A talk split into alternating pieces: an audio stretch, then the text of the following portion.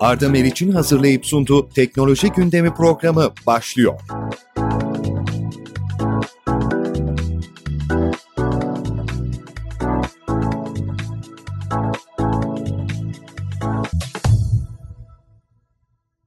Sevgili dinleyiciler, Türkiye'nin en prestijli iş istasyonundan herkese merhaba. Güncel yaşam ve teknolojiye dair her şeyi konuştuğumuz, gündeme farklı bir bakış açısı getirdiğimiz Arda Meriç'le Teknoloji Gündemi başlıyor. Ve yine değerli bir konuğumu, ayrıca sevdiğim bir dostumu sizlerle bir araya getiriyorum. Karşınızda Denge Legal Mali Danışmanlık Yönetim Kurulu Başkanı Erdem Yanık. Hoş geldin Erdem. Hoş bulduk Arda Bey, nasılsınız? Teşekkür ederiz, sağ olun. Siz nasılsınız, iyi misiniz? Çok şükür biraz yoğunluğumuz vardı. Çok şükür atlattık ve yayına da yetiştik. Çok güzel, çok güzel. Bugün programda COSGAP destekleri, COSGAP E-Akademi, kadınların sosyal güvenlik hakları, pandemi sürecinde işten çıkarma yasağı, şirketlerin mali yönden dikkat etmesi gereken hususlar, ödemelerde online işlem kolaylığı gibi birçok önemli konuya program süresince değineceğiz. Ama öncelikle Türkiye'de ve uluslararası pazarda mali danışmanlık alanında tecrübesi bulunan Erdem Yanık kimdir? Bugüne kadar neler yaptı ve önümüzdeki yıllar için planları neler? Bunlara değinmek istiyorum. Evet Erdem söz sende.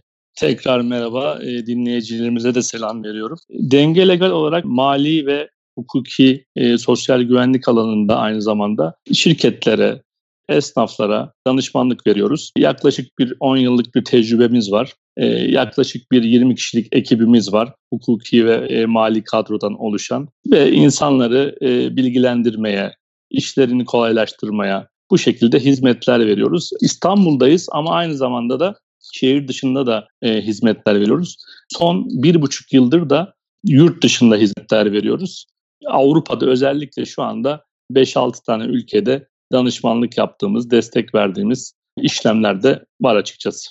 Evet, yurt dışında da oldukça başarılı projeler yönetiyorsunuz. Tabii bu pandemi sürecinde yurt dışı ile ilgili tüm ülkelerin incelediğimiz zaman operasyonları yavaşladı. Bazıları durdurdu ama bunun yanında birçok fırsat da çıkmaya başladı. Yurt dışına açılan firmalar var mı bu süreçte de hala ülkemizde? Açıkçası konuda bir durgunluk var ama normalleşme süreciyle en azından insanların sormaya başladığını söyleyebilirim. Hani bir durgunluk vardı ama en azından hani bir kıpırdama var açıkçası e, yurt dışı şirketleşmelerinde. Ama bu sanırım 2020 sonuna kadar böyle devam eder diye düşünüyorum.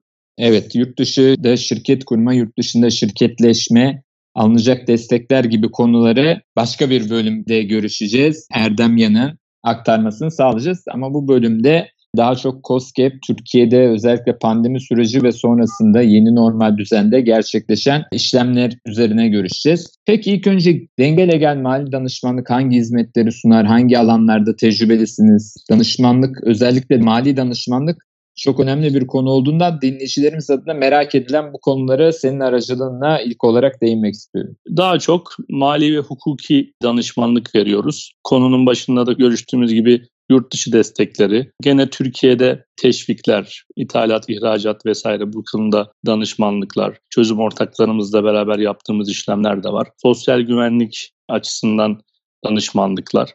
Daha çok böyle devletle şirketler arasındaki köprü görevini görüyoruz. Gelelim COSGAP desteklerine. COSGAP nedir? Destekleri nelerdir? Bu destekler nasıl alınabilir? Bu konudaki bilgileri dinleyicilerimizle paylaşalım istiyorum. Söz sende Erdem. Evet Arda Bey, çok güzel nokta bilgiler vereceğim. E, bugün aslında hani zamanımız çok daha uzun olsa çok çok konularımız, çok yararlı bilgilerimiz var. Ama böyle üzerinden hızlıca en azından ana başlıklarını söyleyelim ki insanlar e, devamında araştırırlar, destek alırlar ve güzel hap bilgiler vereceğiz. COSGAP ile başlayalım Arda Bey. COSGAP'te özellikle diyelim ki bir şirket kurulacak ya da bir şahıs firması kurulacak. Çoğu insan bunu bilmiyor ve hemen gidiyor firmasını kuruyor. Ama burada önemli bir nokta var. Firmayı kurmadan önce bir girişimcilik belgesi alırsa COSGAP'in bazı desteklerinden yararlanabiliyor. Bu girişimcilik belgesi nasıl alınır? Eskiden üniversitelere sınıflar açılırdı. Burada bir haftalık bir eğitime gidilirdi ve üniversite size bu girişimcilik belgesini verirdi. Ancak bu pandemi sürecinde de çok güzel oldu açıkçası bu uygulama. COSGAP E-Akademi diye bir sistem kurdu ve buradan e-devlet yöntemiyle giriş yaparak videolar çıkıyor. 8 tane video çıkıyor. Bu videoları sırasıyla dinleyerek her videonun her bölümün sonunda da sınavlara girerek çok basit sınavlar yani videoyu dinlediğinizde gayet bir şekilde o sınavları çözebilirsiniz. Akabinde de sınavları verdikten sonra aynı gün bir saat sonra sanki bir e, diploma niteliğinde e-devletinizde sizin girişimcilik belgesi düşüyor. Girişimcilik belgesini almak bu kadar basit. Yani bir gününüzü ayırarak çok rahat bir şekilde bu belgeyi alabilirsiniz. Burada biraz bir bilgisayar bilgisiyle, biraz bir internet bilgisiyle çok basitçe çözülebilecek bir olaydır. Biz mutlaka insanlar yeni açılış vesaire yaptığı zaman buna yönlendiriyoruz. Akabinde Arda Bey bu belgeyi aldıktan sonra COSGAP Akademi'den burası çok önemli. Vergi levasını ya da şirketi kurmadan önce alınacak bu belge. Yoksa hiçbir işe yaramaz. Ee, devamında da bu belgeyi aldık. Firmamızı şahıs ya da şirket kurduk. Devamında en az şirketse bu şirketin %50 ortağı olmamız gerekiyor. Mesela %49 ortağıysak bu destekten yararlanamıyoruz. Ve şirkette mutlaka imza yetkili olmamız gerekiyor. Anonim şirket de olabilir bu, limited şirket de olabilir, şahıs firması da olabilir. Şahıs firmasında zaten herhangi bir ortaklık olmuyor. Normal e, tek e, başınıza kurduğunuz için yararlanabiliyorsunuz. Bir de burada Arda Bey dikkat çekici bir nokta var COSGAP'te. İnsanlar onu da kaçırıyorlar. COSGAP'te e, her NACE koduna yani yapacağınız işin koduna destek verilmiyor. Örnek vereyim. Mesela bir avukata destek vermiyor. Ama bir büfeciye bu desteği veriyor. Burada da tekrar üstünü çiziyorum. Vergi levasını açmadan önce bu girişimcilik belgesini alırsa işletmeciler COSGAP'ten ilk kuruluşta 5000 TL kuruluş desteği alıyorlar. İlk yılda eğer ki bir kişi SSK'lı çalıştırmak suretiyle ve en az 180 gün 6 ay çalıştıracak. Burada da ilk yıl tekrar bir 5000 lira destek alıyor.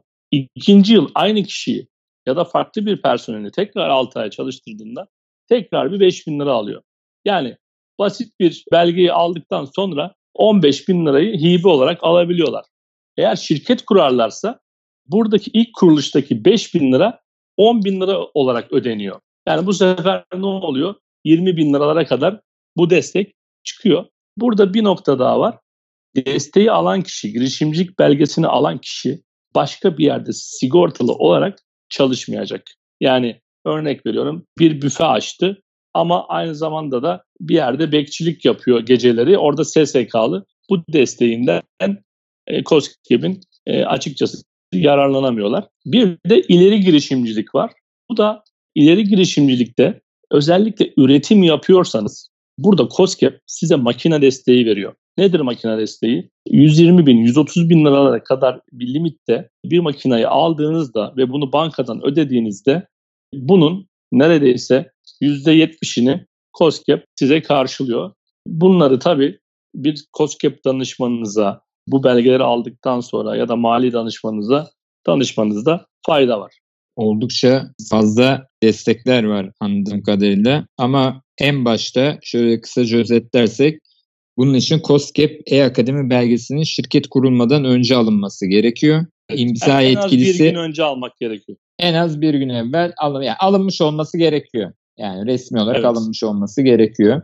İmza etkilisinin minimum eğer şirketse %50 ortaklık olması gerekiyor. Her işin Öyle. koduna destek verilmediği için işin mahiyeti yani hangi sektörde olduğu da önemli. Buna da dikkat edilmesi gerekiyor. Bunun için ilk kuruluşta 5000 TL destek veriliyor. Şahıs şirket için herhalde bu. Normal evet. şirket olursa 10.000 TL'ye kadar çıkıyor galiba. Personel desteği de ilk yıl 18 ay çalıştırmak şartıyla? Kesinlikle 6 ay çalıştırmak şartıyla. 6 ay yani, çalıştırmak evet. şartıyla minimum ilk yıl sonunda 5000 TL. ikinci yılda yine aynı şekilde devam ediyorsa aynı personel bir 5000 TL daha destek veriliyor. Yani toplamda şahıs şirketi ise 15 bin, normal bir şirket ise 20 bin TL'ye varan ilk etapta bir destek veriliyor anladığım evet. kadarıyla. İleri girişimcilik olursa da yapılan işin mahiyetine göre %70'e varan ürün desteği de veriliyor anladığım makine kadarıyla. desteği, makine ve tesisat makine desteği veriliyor. Hemen hızlıca birkaç tane daha ekleyeyim dinleyicilerimize. Burada bu sıfırdan kurulan firmalar için verilen destekler. Bir de hani kurulmuşuz biz iki senedir işletmemiz var. Hani nelerden yararlanabiliriz? Burada da eğer ki iş yerinize 2 yıllık ya da 4 yıllık bir üniversite mezunu personel alıyorsanız personeli almadan önce COSGAP'e bildirirseniz COSGAP 6 ayla 1 sene içinde nitelikli eleman desteği paketi var. Burada gene maaşının büyük bir kısmını COSGAP karşılıyor. Ama iki işçiye kadar karşılıyor. Ama COSGAP'te şöyle bir olay var. Dinleyicilerimiz buna çok e, önem göstersin. Ne yaparlarsa yapsınlar yapmadan önce COSGAP'in bilgisi olması gerekiyor. Yani önce COSGAP sonra SGK. Mesela önce COSGAP sonra vergi dairesi gibi. Burada da COSGAP'in maaş desteğinden yararlanabilirler. ISO 9001 gibi böyle kalite belgeleri vardır. İşte gıdacılar kullanır, helal belgeleri vardır. Bir sürü çeşit belgeler var. Bunlarda da COSGAP eğer ki bu belgeyi herhangi bir devlet kurumundan alıyorsanız mesela Türkiye, Türk Patent Enstitüsü gibi mesela, TÜKAK gibi buralardan alınan belgelerde %100'ünü size ödemesini geri yapıyor. Yani siz bir gene büfeden örnek verelim. Büfecisiniz. Burada e, gittiniz bir helal belgesi aldınız e, ve bunu bir devlet kurumundan aldınız. %100'ünü kadar e, bu masraflarınızı karşılıyor. Ama özel bir kurumdan alırsanız da bunu özel firmalar da veriyor. %60'ını karşılıyor. COSGAP'in diğer bir desteği de şeydir, fuar desteğidir. Eğer yurt dışına vermiyor, Türkiye'de bir fuara katılımcı olarak katılıyorsanız e, size %60'lara 70'lere varan e, destekler veriyor. Ve e, genelde e, harca akabinde ve sonrasında da ödemeni al demiyor. Ama sıfır açılışlardaki ilk bahsettiğimiz o 5 binler 10 binlerde biraz daha basit, biraz daha destekleyici veriliyor. COSGAP konusuna ek olarak bir şey daha ekleyeceğim. Girişimci dedik, ileri girişimci dedik. Bir de genç girişimci var. Bu COSGAP'le aslında çok bağlantılı değil. Genç girişimci dediğimiz kişiler de 29 yaşının altındaysa bay bayan fark etmez. Burada vergi dairesinden alınan bir belgeyle genç girişimcilik belgesiyle çok önemli. O belgeyi Sosyal Güvenlik Kurumu'na verdiklerinde Arda Bey bir yıl Bağkur ödemiyorlar genç girişimciler. Ve bir bombada 3 yılda 75 bin lira matrağa kadar gelir vergisi ödemiyorlar. Gerçekten evet. e, yani bu işte idarenin işte, e, yaptığı gerçekten süper bir uygulama. Yani 29 yaşındaki genç bir insana gerçekten büyük bir destek bu. Yani 3 yıl vergi ödemiyorsun, 1 yılda Bağkur ödemiyorsun.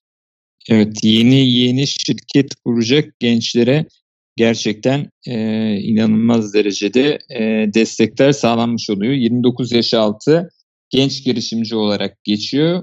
E, bu kişiler bir yıl Bağkur ödemiyor. 3 yıl boyunca evet. da 75 bin TL'ye kadar gelir vergisinden muaf kalıyor. E, bu gerçekten önemliydi.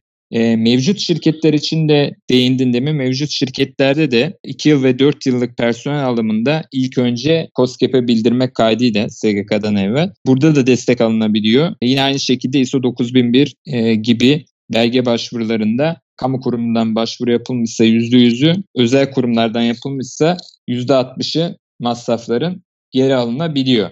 E, gerçekten e, aslında çok fazla e, verilen destek var. E, evet. Ama işte e, şirketlerin e, bunu bilmesi gerekiyor. Şirket kuracakların veya mevcut şirketlerin. Böylece ne e, ileriye dönük hem e, kendi gelir düzenlemelerinde daha faydalı çalışmalar yapabilirler. E, hem de mevcut durumu daha iyi e, kotarabilirler. Bu gerçekten önemli noktaydı. Önemli noktalara değindin. Çünkü evet. COSGAP herkesin dilinde ama COSGAP'ten desteklerin nasıl alınacağı bilinmiyor. Bunun için de aslında mutlaka bir danışmanla çalışılması daha verimli olur. Çünkü çok fazla detay var işin içinde. İşte senin de bahsettiğin gibi üniversite mezunu, ön lisans mezunu alımları, personel alımları var. İşte belirli sürelerde alımlar var. Yaş, yaşa bağlı yeni şirket kuruluşlarında avantajlar oluyor. Bu avantajlardan, bu noktalardan faydalanabilmek oldukça önemli. Sevgili dinleyiciler, Arda Meriç ile Teknoloji Gündemi tüm hızıyla devam ediyor. Erdem Yanık bize önemli bilgiler aktarıyor. Evet Erdem, girişimcilik, genç girişimcilik, ileri girişimcilik e, dedik. Bunlara peki nasıl başvurulabilir? Teknolojinin gelişimiyle birlikte bu belgeler alımı kolaylaştı mı? Nasıl almaya başlandı? Bunları da değinelim istiyorum. En başta da üstünden geçtiğimiz üzere COSGAP'in e-akademi sitesinden e, girişimcilik ve ileri girişimcilik belgelerine videoları seyrederek ve akabinde sınava girerek bir gün içinde çok rahatça alabilirler. Bu işlemler bittikten sonra vergi açılışı yapılır ve kişi 29 yaşının altındaysa genç girişimcilik belgesini de vergi dairesi tarafından e-tebligat sistemiyle, elektronik tebligat sistemiyle kendilerine otomatik atılır ve akabinde de Sosyal Güvenlik Kurumu'na verilerek işlemler yürütülür. Tabii bunları belki anlatırken insanlara e, farklı gelebilir, zor gelebilir. Biraz hani devlet işleri olduğu için yani mutlaka e, mali ve hukuki yönden birilerinden destek almalarında fayda var. Sevgili dinleyiciler, Erdem Yanık bize önemli bilgiler aktarıyor. COSGAP ile ilgili değerli bilgiler verdi. Bu çok önemli, önemli noktaların altını çizdi. Özellikle alınacak desteklerde yapılacak çok fazla prosedür var. Aslında basit prosedür. Belki sadece online işlemlerden bir tıklamayla yapılacak prosedürler ama atlandığı zaman tamamen destek alınamayabiliyor. Özellikle demin de bahsettiğimiz gibi sertifikasyon sürecinde örneğin şirket kurmadan evvel alınması gerek. COSGAP E-Akademi'den belge alınmadan şirket kurulursa destek maalesef Yanar. alınamıyor. Evet bu noktalar çok önemli. Buna özellikle değinmek istedim, altını çizmek istedim. Gelelim kadınların sosyal güvenlik haklarına. Kadınların çalışma hayatında sosyal güvenlik hakları nelerdir? Konuda oldukça önemli. Kadın çalışanların haklarını dinleyicilerimize net bir şekilde aktarmak istiyorum. Söz sende Erdem.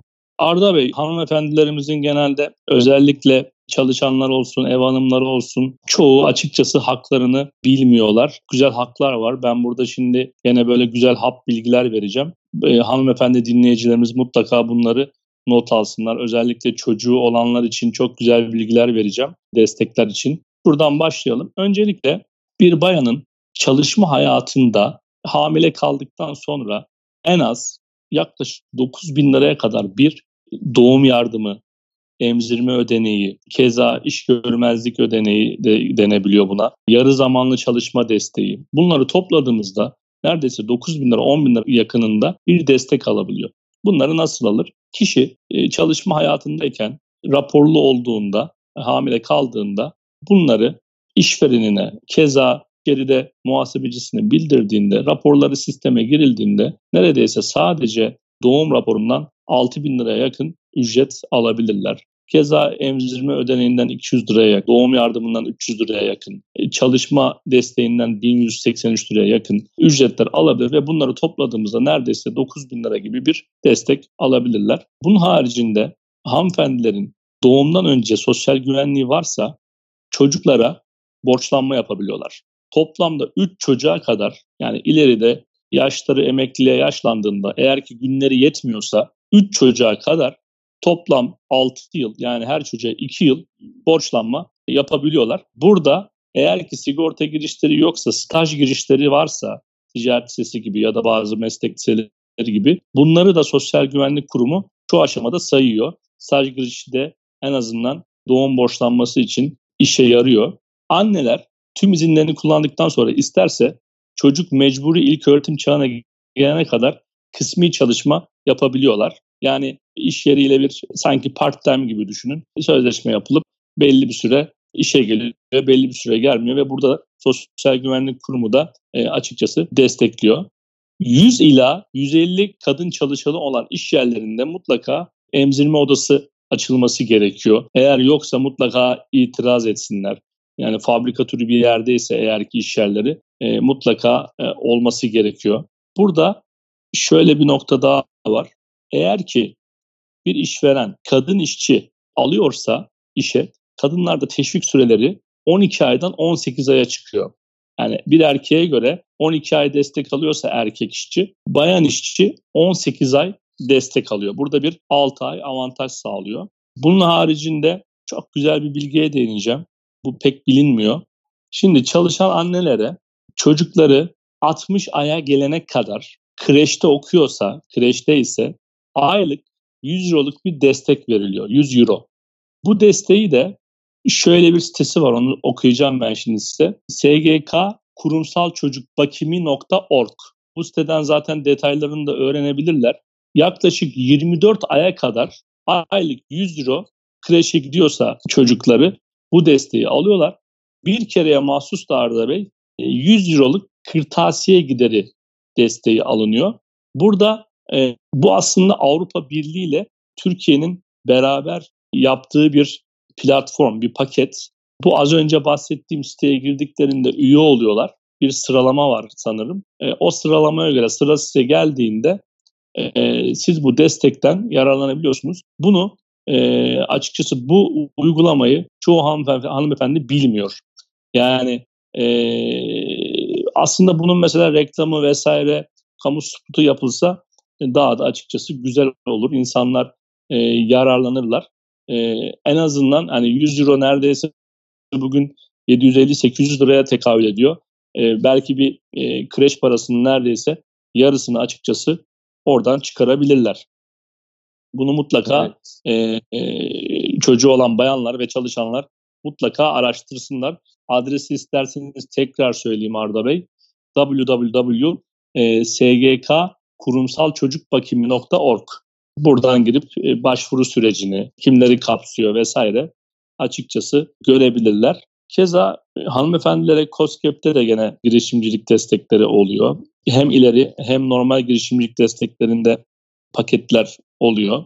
Bunun haricinde e, doğum borçlanmasından da bahsettik. Evet oldukça aslında önemli bilgiler Çok var, verdin. Evet. ee, yani ana detaylar üzerinden şöyle kısaca bir geçeyim çünkü oldukça fazla aslında destek var.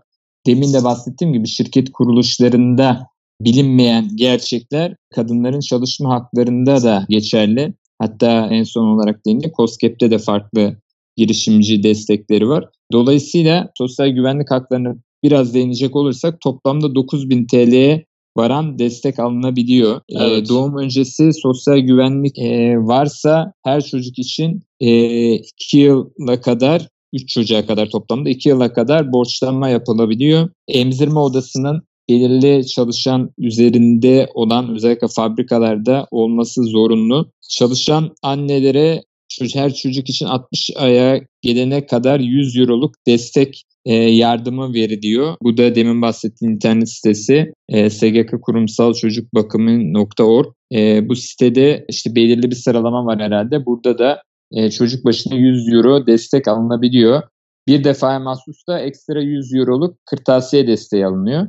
E, bunlar sadece kitapta önemli olan çoğu kişinin de bilmediği destekler. Sebepten dolayı Erdem Yanık bize bunları aktardı. Tabii kadına verilen destekler oldukça önemli ve çalışma hayatındaki sosyal güvenlik, sosyal güvenceleri de oldukça önemli. E, bu konuyu açmak istedik. Bunun yanında tabii bir pandemi süreci yaşıyoruz. Bu pandemi sürecinde e, işten çıkarma yasağı getirilmişti. Bu yasak uzatıldı. Evet. İşten çıkarma yasağı nedir? İşten çıkarılmak istenenler ne yapmalı? Biraz da onlara değinelim. Arda Bey burada 17 Temmuz'a kadar bir işten çıkarma yasağı vardı. Bunu 3 ay daha devlet uzattı. 3 ay daha işten çıkaramayacağız çalışanlarımızı. Ne yapılabilir? Yani bu süreçte eğer hani insan işe gelmiyorsa ya da işleri kötüyse neler yapılabilir? Bunlara değinelim. Öncelikle bu süreç 17 Temmuz'dan itibaren 3 ay daha uzatıldı. Burada işverenler şunu yapabilirler.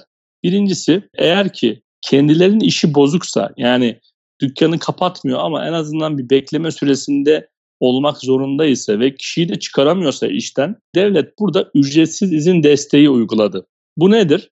Kişiyi ücretsiz izine çıkarıyorsun ve burada işçinin rızasını almadan yapabiliyor işveren. Yani kanunda böyle bir güzellik oldu. Eğer kişi iş yeri çalışmıyorsa en azından kapatmamak için bir süre direnmek için bekleyecekse burada işçinin rızası alınmaksızın işçiyi ücretsiz izne ayırabiliyor ve bu süreçte de işçi ortalama 1100 lira civarında bir de iş kurdan destek alacak.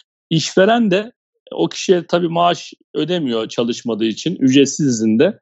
En azından işçi orada 1100 lira bir haçlık alacak ve işveren maaş ödemeyecek artı SGK ödemeyecek. Yani böyle en azından kısa 90 günlük bir çözüm paketi diyebiliriz. Eğer ki iş yeri çalışıyor Arda Bey ama işçi e, işe gelmiyor. İşte diyelim ki pandemiden dolayı dışarı çıkmaya çekiniyor. Ama bir normalleşme e, süreci başladı. Hani insanlar gene dükkanlarını açıyorlar vesaire. İşçi gelmezse ne olacak? Atamıyor adam da. Burada da iki şık var. Ya işçi istifa edecek, istifa ederse çıkış yapılabiliyor.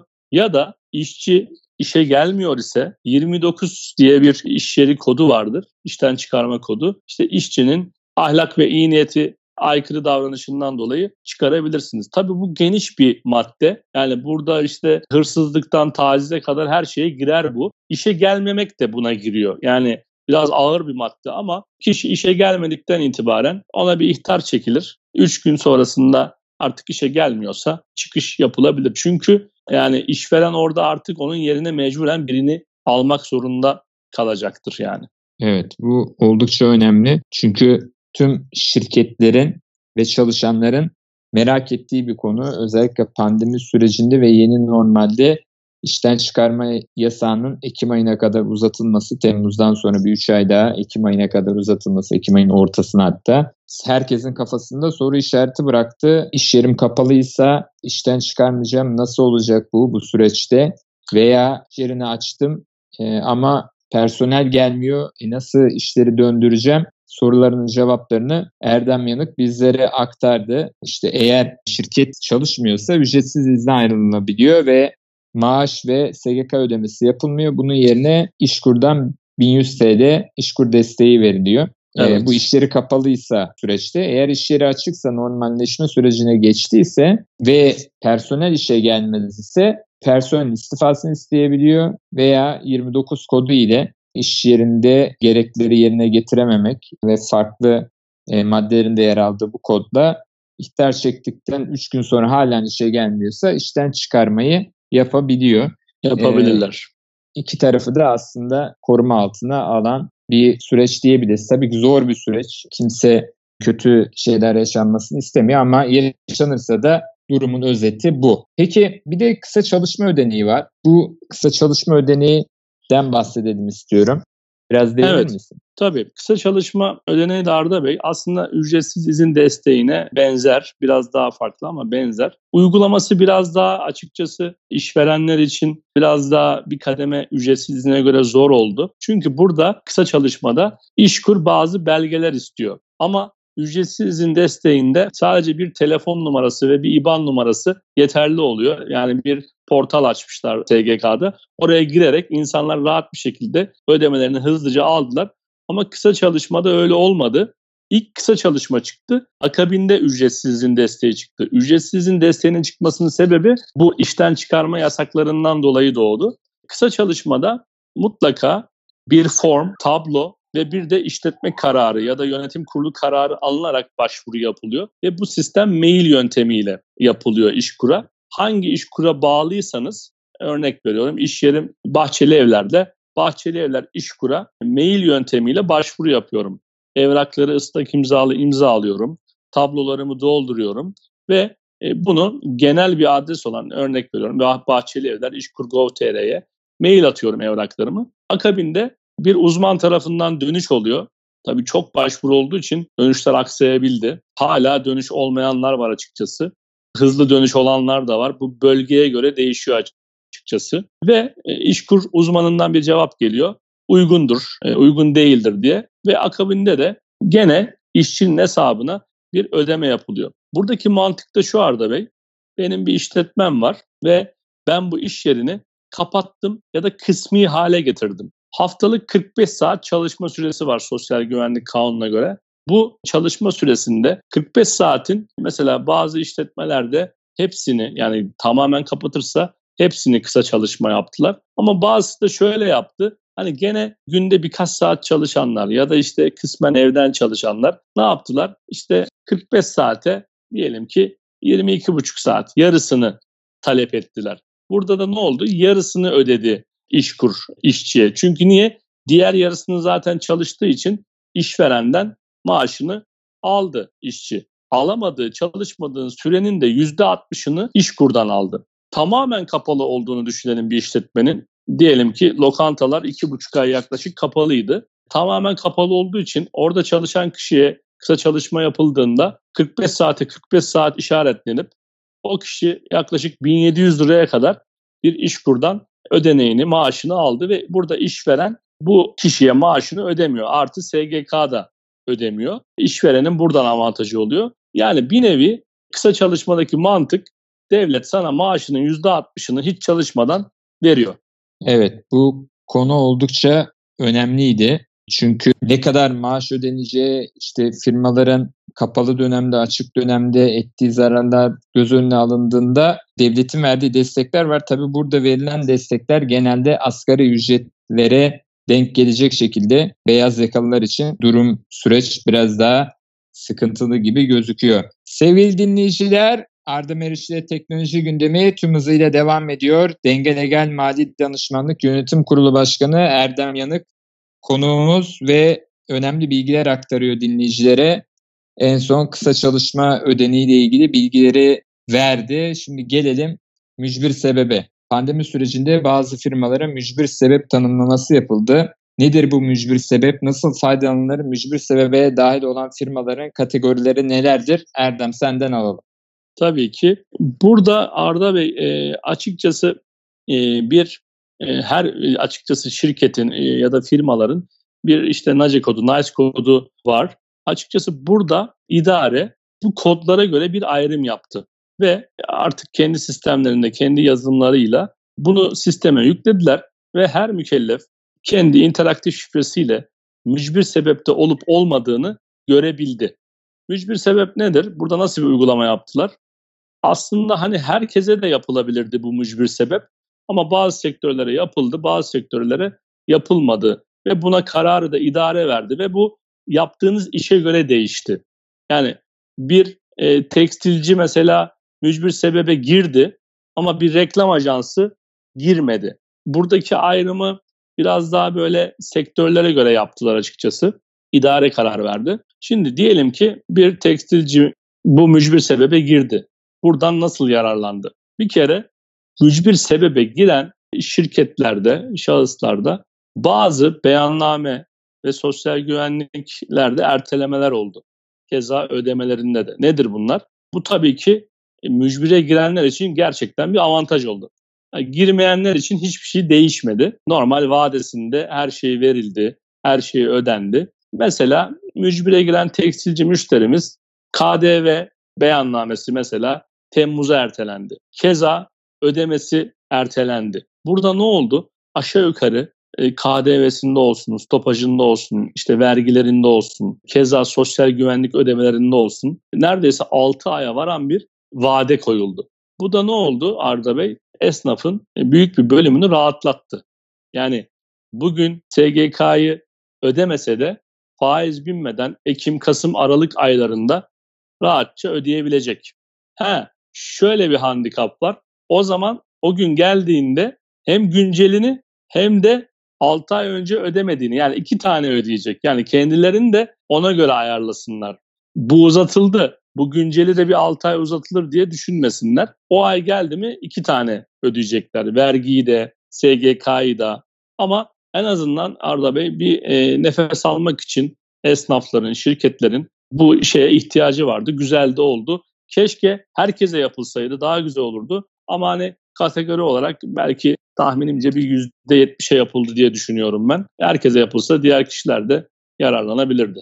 Mücbir sebebe dahil olan firmalar sistem üzerinde kategorileri net olarak gözüküyor. Dolayısıyla sizin firmanız dahilse zaten sistemde belirtiyor. Mücbir sebebin koşulları da belli zaten. Nasıl faydalanacağını da yine mali danışmanlar konuya hakim olarak biliyordur. Ekim ayında ödenmeye başlanacak. Anladığım kadarıyla e, ertelenmiş evet. beyanname ödemeler. Ama en önemli nokta o ay itibariyle yeni gelen yani o aya dahil olan da birlikte ödenecek. Onda şimdilik bir ötelenme söz konusu değil şu anki haliyle. Dolayısıyla evet. o gün geldiğinde iki beyanname, iki ödeme birden yapılacak. Bu da altı çizilmesi gereken noktalardan biri. Peki şirketlerin, esnafların yani mali mükellef olan herkesin diyeyim mali yönden dikkat etmesi gereken hususlar nelerdir? Açıkçası yani bu soruda çok çok fazla değinilecek nokta var ama en azından böyle 3-5 noktaya değinelim. Bir kere mutlaka destek alsınlar. Yani hukuki mali şekilde mutlaka destek alsınlar. Bazı şirketler, mükellefler bazı işleri işte bilmeden doğru gibi algılayıp kendileri tek başlarına yapmaya çalışabilir ama mutlaka destek alsınlar. Ee, burada mesela ufak tefek bilgiler vereyim. Örnek mesela iş yeri kiraları burada hata yapıyor mükellefler. Mesela elden ödüyorlar ya da biriktiriyorlar farklı bir şekilde ödüyorlar. Mutlaka bankadan ödesinler. Yani kirası 1 TL de olsa, 100 bin TL de olsa mutlaka kiralarını bankadan ödesinler. Bu ileride hem herhangi bir olumsuzluğa karşı bir delil niteliğinde olur. Biliyorsun elden verseniz Arda Bey yani nasıl kanıtlayacaksınız? En azından banka kayıtları, o banka kayıtları muhasebe sistemine de işlendiği için orada da bir delil oluyor. Mutlaka bunu bankadan ödesinler. Mesela çalışanlara şöyle bir hata yapıyor şirketler, müşteriler. Çalışanlara maaşlarını bankadan ödüyorlar ama bordura imzalatmıyorlar. Yani siz maaşı bankadan verseniz de bordura imzalatma yükümlülüğü düşmüyor. Yani bazıları şey düşünüyor. Ben nakit veriyorum. Nakit verdiğim için imzalatıyorum sorun yok. Ben bankadan veriyorum. O yüzden gerek yok. Öyle bir şey yok. Yanlış bir bilgi. Mutlaka bankadan da ödese, elden de ödese maaşı mutlaka bordroları işçilerine imzalatsınlar. Buradaki banka ve nakit ödeme ayrımı da Arda Bey 5 işçi. Yani 5 tane personeliniz varsa artık bankadan ödemek zorundasınız. Ama 4 tane personeliniz varsa bankadan ödemek zorunda değilsiniz. Hazır 5 demişken bir nokta daha var. Bunu da kaçırıyorlar. 5 ve üzeri işçi olduğu zaman nasıl bankadan ödeme zorunluluğu varsa maaşların bir de siz de duymuşsunuzdur bireysel emeklilik sistemi getirildi birkaç senedir hayatımıza. İşçilerin maaşından küçük tutarda kesinti yapılıp bu kesinti bireysel emeklilik sistemine yatırılıyor ve işçiye eksik maaş ödeniyor 80-100 TL. Bunu da çoğu firma uygulamıyor şu aşamada. Uygulaması lazım. İleride bunların idareler e, üstüne gittiği zaman ay başına, işçi başına 100 TL ceza kesilecek. Örnek veriyorum. Ben 10 ay boyunca 5 işçiyi geçtim ve göstermedim. Ayda 100 liradan 500 TL 5 işçim olduğu için 10 ayda 5000 TL gibi bir cezai durumla karşılaşabilirim. Bunun akabinde özellikle e-defter, e-fatura, e-irsaliye bu tip firmalarda yedek almayı unutuyorlar. Biz de danışmanlık verdiğimiz firmalara mesela öneriyoruz mutlaka eğer sisteminiz bulut sistemi vesaire değilse muhasebe programlarınızı, o resmi defterleri mutlaka yedek e, almalarını çok ve çok öneriyoruz. Çünkü biliyorsunuz virüs geliyor, işte hackerlar hackliyorlar. Orada müşteri e, sıkıntı çekiyor. Bir de gene böyle hap bilgilerden özellikle esnaf tarzı firmalarda malum poşet paralı oldu. Ancak uygulamada görüyoruz hani yaşıyoruz. Şimdi bir bakkala gittik, bir şey aldık. 25 e, kuruş poşet ücreti bizden alması gerekiyor. Ama işte küçük esnaf olduğu için uygulamada artık almıyor, içine yediriyor vesaire. Ama bir kurumsal bir yere gittiğimizde, bir markete gittiğimizde bu poşetin parasını ödüyoruz. Burada bu tip böyle daha küçük müşterilere nazaran söylüyorum bunu. Yazar kasa kullanıyorlarsa mutlaka ve mutlaka e, poşet verdiklerinde fişlerden, yazar kasalarından mutlaka fişlerini kessinler, poşet fişlerini kessinler. Bir bilgi daha vereceğim. Bu bilgi de çok önemli bir bilgi. Malum yıl başında 5000 TL ve üzerinde fatura kesecek olanlar artık e-arşiv fatura kesmek zorunda. Burada da Gelir İdaresi Başkanlığı ne yaptı? Bir portal açtı. Bu portaldan açıkçası basit, kolay. Yani 10 dakikada falan bir kişi çok rahatça öğrenebilir. Buradan faturasını kesebiliyor. Eğer dinleyicilerimizin arasında şirketi olan, esnaf olan varsa aa evet ben de kesiyorum buradan diyecektir. Burada çok önemli bir nokta var.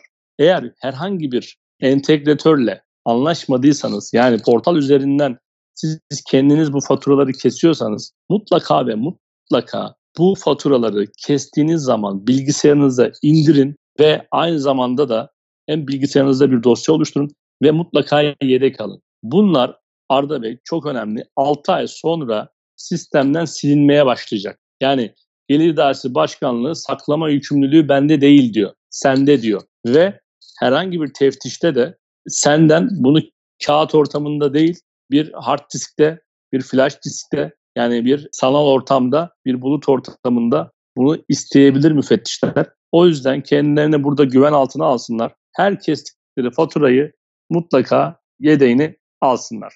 Evet, değindiği noktalar oldukça önemli. Mali yönden dikkat edilmesi gereken hususlar gerçekten çok geniş ama ana hatlarıyla değindim. Bir kere en başta hukuki ve mali destek alınmalı. Şirketler için bu çok önemli. Bunun yanında maaş ödemelerinde bordro mutlaka imzalatılmalı. Yani fatura gibi fatura kesildiği zaman yaptığınız ödemeyi kredi kartı silibini veya havale ise dekontu gösterirsiniz ama bordroda öyle değil. Bordroda evet. maaş ödeseniz dahi banka üzerinden mutlaka bordronun imzalatılmış olması isteniyor. Artı 5 ve üzeri personel bulunduranlarda bireysel emeklilik ödemesi ne dikkat edilmeli? Eğer bu noktaya dikkat edilmezse 100 TL her bir çalışan için ve her ay için 100 TL ceza kesiliyor. Bir kişi için bir yıl boyunca ödenmezse 1200 TL e, ceza almış oluyor. Bu 5 kişi ise 6000 TL ceza ödeme yükümlülüğü var. 4 personele kadar e, ödeme bankadan yapılmayabilir ama 4 personel üzerinde mutlaka bankadan yapılması gerekiyor. Bunun yanında e-fatura, e-defter gibi dijital ortamda yapılan işlemlerde eğer bulut üzerinden işlem yapılmıyorsa mutlaka yedek alınması gerekiyor. Çünkü mesuliyet yine şirkette oluyor. Poşet ücretine dikkat edilmeli dedim. Poşet ücreti evet hayatımıza geçtiğimiz yıl girdi ve buna dikkat edilebiliyor. İncelemelerde dikkat edildiğinde fiş kesilmesi gerektiği yönünde. Yani e, poşet veren bir e, noktaysanız, perakende satış işlemi gerçekleştiriyorsanız yazar kasada varsa yazar kasadan poşet fişi mutlaka kesilmeli. Bunun yanında Yoksa 5000... mutlaka eklesinler.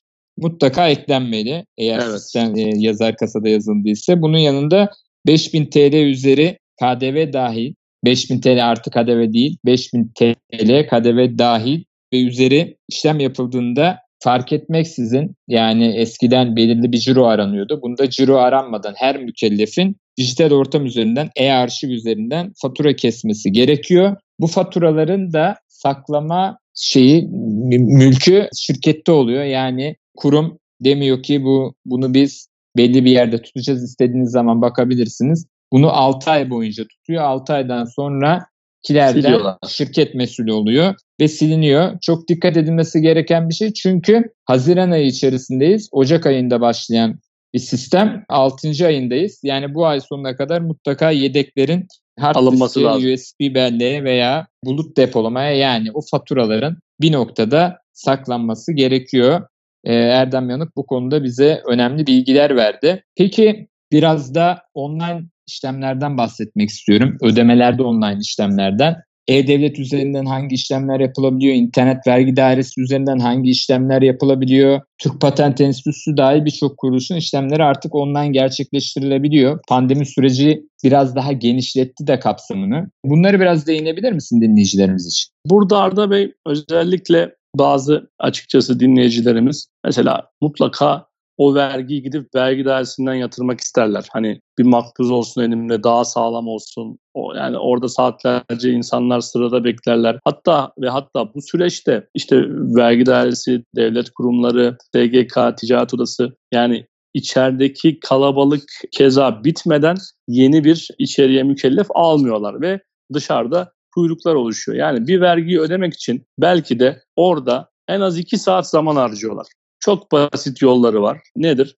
Mutlaka mutlaka herkes internet bankacılığı artık kullanıyor. Buradan ödeyebilirler. Buradan tabii birazcık şey işte kodunu bilmen lazım, işte bazı numaraları bilmen lazım. Hani birazcık belki zorlanabilirler. Ama interaktif vergi dairesi şifreleriyle bunu Gelir Dairesi Başkanlığından alabiliyorlar bu şifreleri. Bu şifreyle çok kolay bir şekilde sadece bir kart bilgisini girerek ödemelerini yapıp ve anında yani ödediğiniz anda bir saniye sonra dekont karşınıza çıkıyor ve güzel bir yanı siz dekontu kaybettiniz. Orada o sistemde o dekontlar saklanıyor ve oradan tekrar girip dökebiliyorsunuz. Tekrar dosyanıza koyabilirsiniz. Tekrar oradan bakabilirsiniz ve anında interaktif vergi dersinden otomatik olarak o borç düşüyor. Diyelim ki noterdesiniz, araba satacaksınız, arabanın vergi borcu var. Bankadan yatırırsanız bunun düşmesi, geçmesi belki bir saati bulur. Ama interaktiften yatırdığınız zaman tekrar altını çiziyorum. Bu şifre vergi dairesi yani gelir dairesi başkanlığından alınabilir.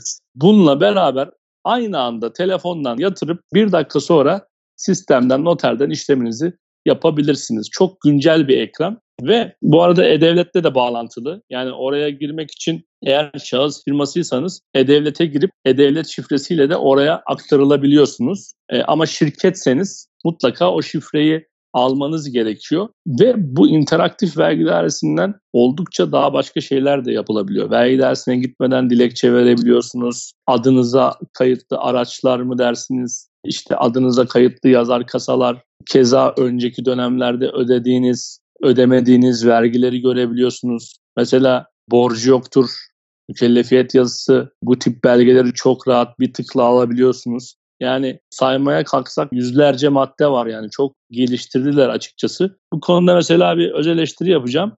Sosyal Güvenlik Kurumu'nun sistemi e, biraz daha hantal. Yani orada da evet böyle e-işlemler var ama Gelir Dairesi Başkanlığı yani vergi daireleri bu konuda gerçekten bence iyi şeyler yaptılar yani. Çoğu şeyi gitmeden özellikle pandemi sürecinde mesela diyelim ki bir kira vergisi beyannamesi vereceksiniz. Çoğu insan hep dairelere giderdi. Bu sistemden hem verip hem ödeyebiliyorsunuz. Burada tabii e, biraz teknolojiyi arda ve kullanmak lazım faydalanmak lazım nimetlerinden. Yani İstanbul gibi bir memlekette yaşıyoruz. Zaman kavramı bizim için çok önemli. E, gidip de oralarda bir saat, iki saat, üç saat harcayıp otopark ücreti verip orada belki bekleyip zaman harcayıp masraf yapıp bu şekilde olacağına kesinlikle interaktif sistemleri kullanmalarını ödeme olsun, başka işlemler olsun ve e-devleti de insanların açıkçası kurcalamasını tavsiye ederim. E-Devlet'te de devamlı yeni güncellemeler oluyor. Yani bir ay önce olmayan bir şeyi bir bakıyorsunuz ki bir ay sonra yeni bir e, sayfa açılmış, yeni bir sistem yürüyor. Mutlaka E-Devlet'i, interaktifi, sosyal güvenlik sitelerini buraları dinleyicilerimiz mutlaka takip etsinler. Evet, online işlemlerde özellikle E-Devlet ve interaktif vergi dairesinde tüm işlemler gerçekleştirilebiliyor. Vergi dairesine gidip o kuyruklarda özellikle pandemi sürecinde ve yeni normalde ne olursa olsun mesafeden dolayı da kuyruklar daha da artıyor. Dolayısıyla interaktif vergi dairesini kullandığınız zaman hem beyanname hem ödeme hem de diğer belgeler rahatlıkla alınabiliyor. Erdem evet. Çok teşekkür ediyorum. Verdiğin bilgiler için dinleyicilerimize önemli bilgiler aktardık. Programımızın sonuna doğru gelirken programa değer kattığın ve değerli bilgilerini sevgili dinleyicilerimize paylaştığın için çok teşekkür ediyorum. Hem keyifli hem de değerli bir sohbette. Sevgili dinleyiciler, Türkiye'nin en prestijli iş istasyonu Endüstri Radyo'da Arda Meriç'e Teknoloji Gündemi bugün sona eriyor. Arda Meriç'e Teknoloji Gündemi resmi mobil uygulamamızı ve içerisindeki sürprizleri takip etmeyi unutmayın. Önümüzdeki programda yine değerli bir konumla birlikte sizlerle bir araya gelmek üzere. Şimdilik hoşçakalın, sağlıkla kalın.